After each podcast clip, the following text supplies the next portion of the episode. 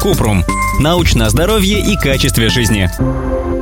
Одна моя подруга диагностировала у себя гиперактивный мочевой пузырь. Что ей с ним делать? Кратко. При синдроме гиперактивного мочевого пузыря возникают частые и внезапные позывы к мочеиспусканию, которые трудно контролировать. Чтобы уточнить диагноз и определиться с лечением, подруге нужно проконсультироваться с урологом. Нельзя ставить диагноз только по ощущениям. Поэтому уролог назначает дополнительные исследования, чтобы исключить другие причины частых позывов. Если диагноз подтвердится, то лечение синдрома часто начинается с поведенческой терапии. Нужно изменить питание, своевременно опорожнять мочевой пузырь и тренировать мышцы тазового дна. Если это не поможет, уролог назначит дополнительные методы лечения.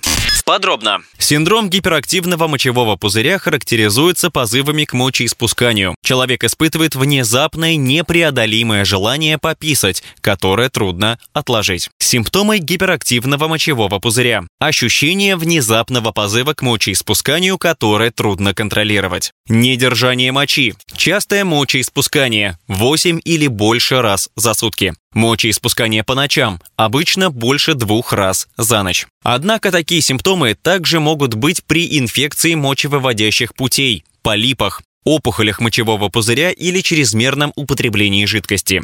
Поэтому важно, чтобы уролог исключил эти состояния, прежде чем назначать лечение. Варианты поведенческой терапии для облегчения симптомов. Делать упражнения для мышц тазового дна. Упражнения Кегеля укрепляют мышцы тазового дна и мочевой сфинктер. Это помогает остановить непроизвольное сокращение мочевого пузыря. Поддержание здорового веса. Избыточный вес оказывает дополнительное давление на мочевой пузырь, поэтому похудение может облегчить симптомы. Ходить в туалет по расписанию. Например, мочиться в одно и то же время ежедневно, каждые 2-4 часа, а не ждать позыва к мочеиспусканию. Использовать абсорбирующие прокладки или впитывающее нижнее белье. Это защитит одежду и поможет избежать неприятных моментов, если человек случайно описывается.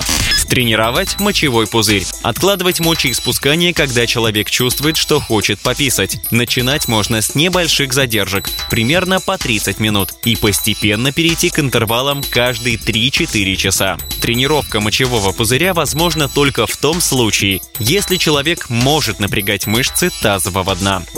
Другие методы лечения гиперактивного мочевого пузыря включают терапию гормонами, инъекции ботокса в мышечный слой мочевого пузыря, электрическую стимуляцию крестцового нерва для облегчения симптомов. В тяжелых случаях, когда от этих методов нет эффекта, уролог может порекомендовать хирургическое лечение.